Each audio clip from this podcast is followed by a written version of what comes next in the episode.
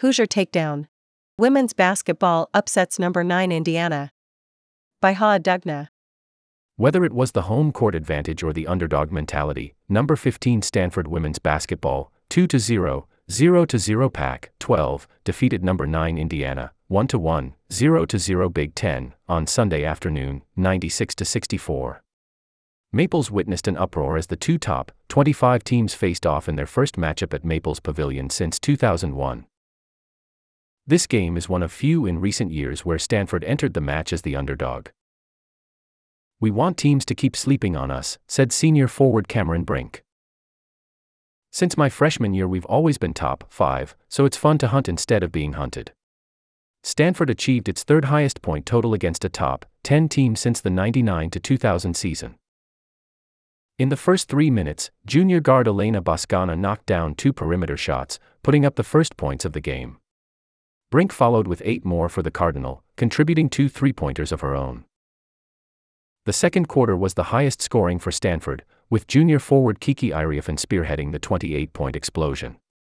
The Los Angeles native recorded 12 points and 5 rebounds in her 7 minutes played, picking up 3 offensive boards for second chance layups. I think I am biased, but Kiki is definitely the most improved player in the country from last year to this year, Brink said. The Cardinal were a threat from the perimeter, totaling 8 in the half. Though freshman forward Nunu Agara proved to be an aggressive contributor in the paint, her first points of the game resulted from a contested triple. Overall, Stanford's offense was a well oiled machine, with the team reaching a near 30 point lead heading into halftime 54 to 26. The second half was just as productive for the Cardinal, proving the job was not finished yet. The guards got some action in the paint, with various layups and jumpers to keep Stanford ahead. In the fourth, the freshman contributed almost half of Stanford's total. Agara with six and freshman guard Chloe Clardy with four. The freshmen are not freshmen. I think they're just playing great, said coach Tara Vanderveer. The Cardinal broke a 30 point lead against their top 10 opponent, closing out the match with a 96 64 win. The offense had a united front against Indiana, passing the ball out when heavily guarded and setting up its elite perimeter players for open shot attempts. This was a good test for our team and we passed it with flying colors. What I saw out there today was unselfish basketball, Vanderveer said. Brink and Iriafen concluded the game with a double double each, proving to be a pivotal duo in Stanford's success on both sides of the court. I think it's incredible, Iriafen said about playing with Brink. This is our first year on the floor together at the same time. I think we just balance each other out. We have great energy. We kind of just play off each other.